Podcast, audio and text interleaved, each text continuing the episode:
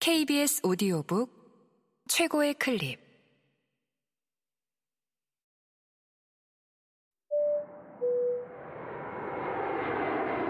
KBS 오디오북.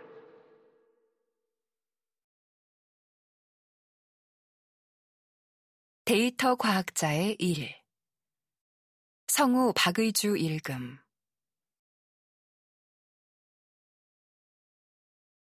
회사마다 데이터 과학자의 업무가 천차만별인 이유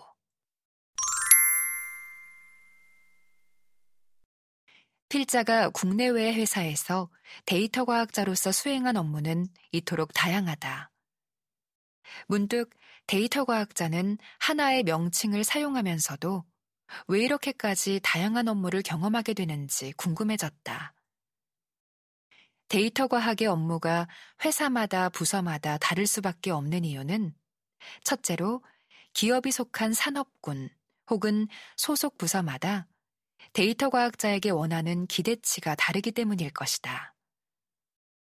데이터 과학자는 입사 후 회사 내의 다양한 업무 과제를 받는다. 그런데 그 내용은 사내의 데이터 파이프라인 구축 업무일 수도 있고 마케팅 비용 최적화를 위한 분석일 수도 있으며 추천 시스템 개발일 수도 있다. 데이터 과학자는 주어진 데이터로 문제를 해결할 수 있어야 하기에 사람들은 데이터와 관련된 풍부한 지식과 상황에 따라 여러 프로그램을 능숙하게 다루는 능력을 기대하기 마련이다. 인프라 부서의 데이터 과학자와 마케팅, 영업 부서의 데이터 과학자는 소속된 팀의 특성과 목적이 완전히 다르기에 같은 데이터 과학자라 할지라도 업무 내용이 완전히 일치할 수 없을 것이다. 일례로 필자가 다니는 회사 전략팀의 데이터 과학자는 전략 수립을 위한 근거 자료를 만드는 과정에서 계열사별로 매출을 구별하기 위한 데이터 정제, 전처리, 모델링 등 일련의 작업을 혼자 엑셀로 작업한다.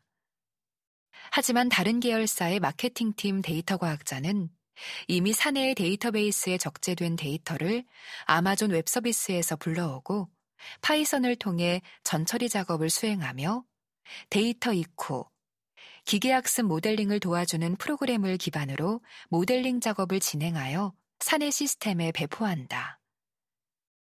전자는 이제 막 데이터 분석 기반을 확립해 나가는 신생팀 소속이고 후자는 이미 기존 직원들이 어느 정도 작업 환경을 정리해 둔 상황이었다. 업무 배경 지식으로 전자에게는 의료기기에 대한 지식을, 후자에게는 제약산업 전반에 대한 지식을 요구한다는 점에서도 차이가 있었다.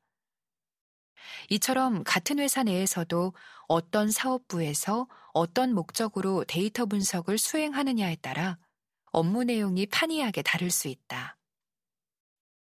둘째, 업계에 따라 데이터 과학자에게 필요한 데이터 관련 지식 및 업계의 흐름에 관한 지식, 도메인 지식의 깊이가 다를 수밖에 없다.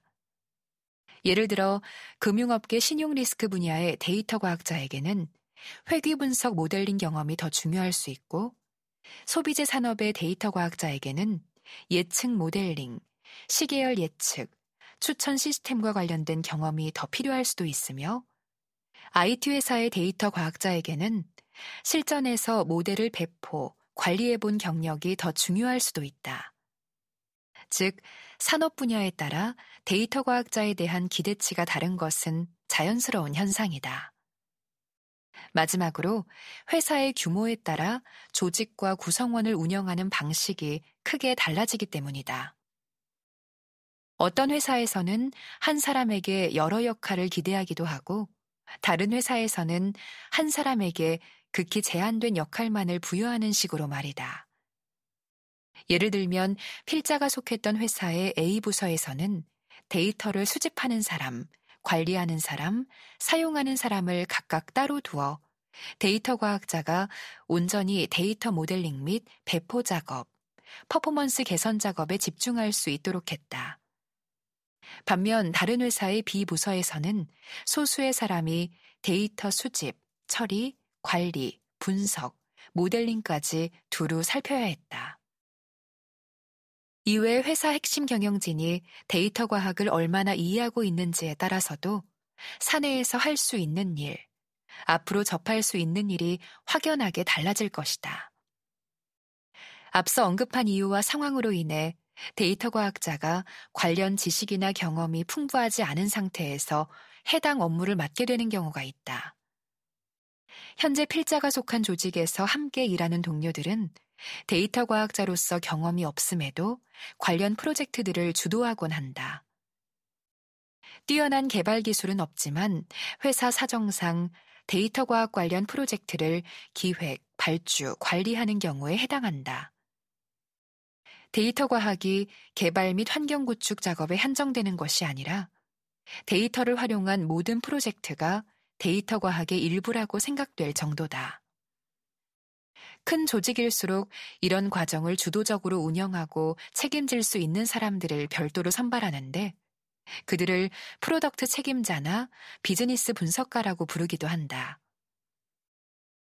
이들은 주로 자신이 맡은 프로덕트에 대한 개선을 목적으로 한 요건 정리, 개선 작업을 도맡아 진행한다.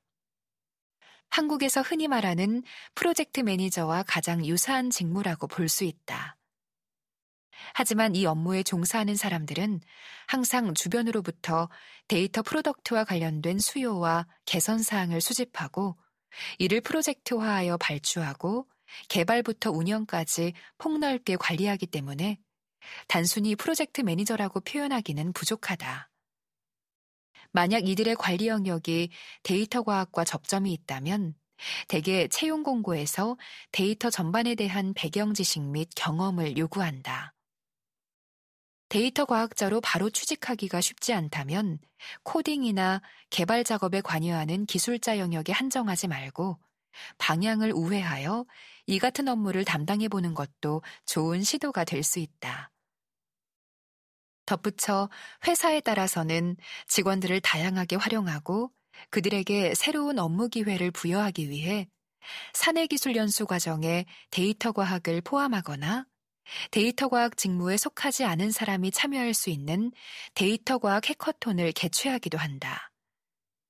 개발 업무에 뛰어난 소질은 없지만 다른 영역에 강점이 있고 데이터 관련 업무를 해보고 싶다면 이러한 시도도 좋은 대안일 수 있다.